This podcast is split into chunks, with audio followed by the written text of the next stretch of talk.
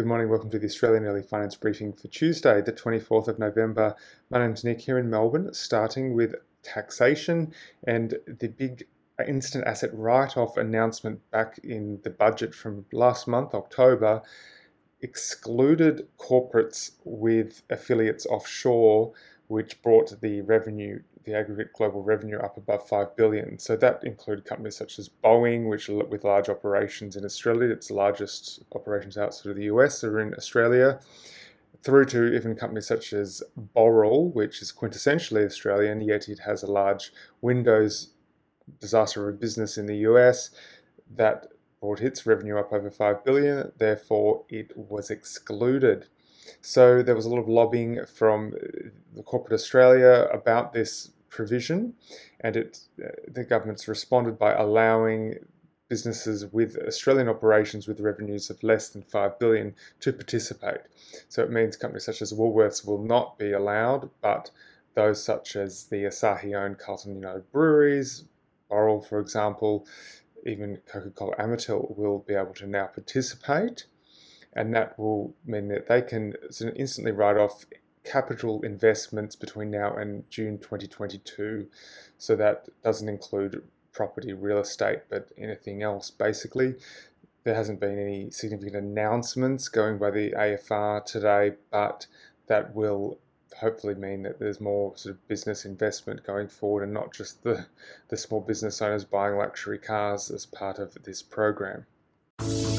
Moving to some research from uh, JP Morgan New York, they've done an analysis about balanced mutual funds. So these are the classic 60 40 mutual funds that have done extremely well this year, obviously, with record equity market performance and bonds doing well as well. They've really performed strongly. But because equities have obviously grown in value much quicker than bonds, that there's going to have to be a big rebalance according to JP Morgan. So these 60-40 funds have about seven trillion dollars under under management globally, and that would mean to sort of rebalance based on the sort of strong performance of equities this calendar year. They in total would need to sell 160 billion dollars of equity to get back to that 60-40 allocation balance by the end of November or the end of December at the latest. But if the equity market keeps rallying, particularly after all these positive vaccine announcements, that would mean there could be an additional 150 billion of equity selling into the end of December, as a lot of pension funds, for example, tend to rebalance on a quarterly basis. So something to look out for there. Moving to domestic airlines, and IBISWorld has issued a report showing that they expect Virgin Australia's domestic market share to shrink from its 29.3% this year down to just 21.6% by mid next year.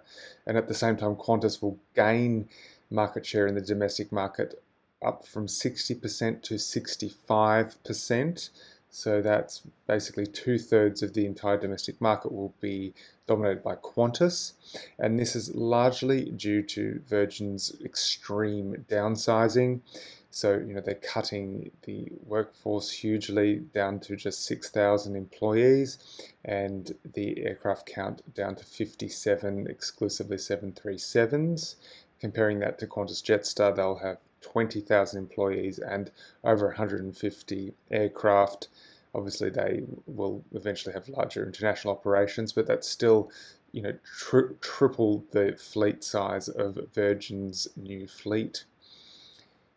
In addition, this report mentions that domestic travel should accelerate in 2021, lifting revenue 51.4% on this year to 9.9 billion Australian dollars and that will obviously be partly due to the fact people can't travel overseas, probably not till at least late next calendar year. In addition to this, they mentioned that the new positioning in the market of Virgin, you know, below Qantas but above Jetstar, may actually benefit them in terms of the sort of the new demands for business travelers, where they'll probably be traveling less, and when they do travel, want to get a better deal for business travel. So it could, you know, as they mentioned, provide an opportunity for Virgin to attract customers that are willing to pay for the premium services offered by Qantas. Virgin will still operate lounges and those sorts of things attractive to business travellers, although only in some of the major capital city airports.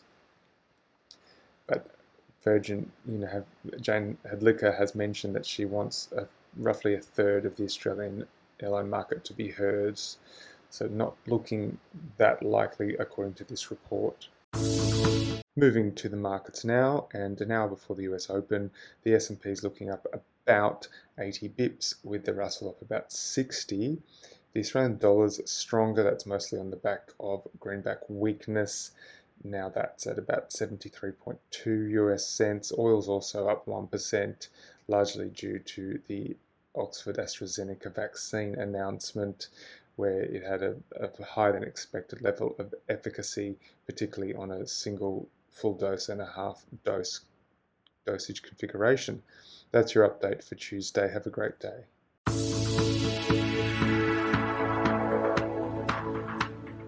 This podcast is for investment professionals only and should not be relied upon by private investors. The podcast is provided for informational purposes only and does not constitute financial advice. The values of investments can go up or down, so you may get back less than you initially invest.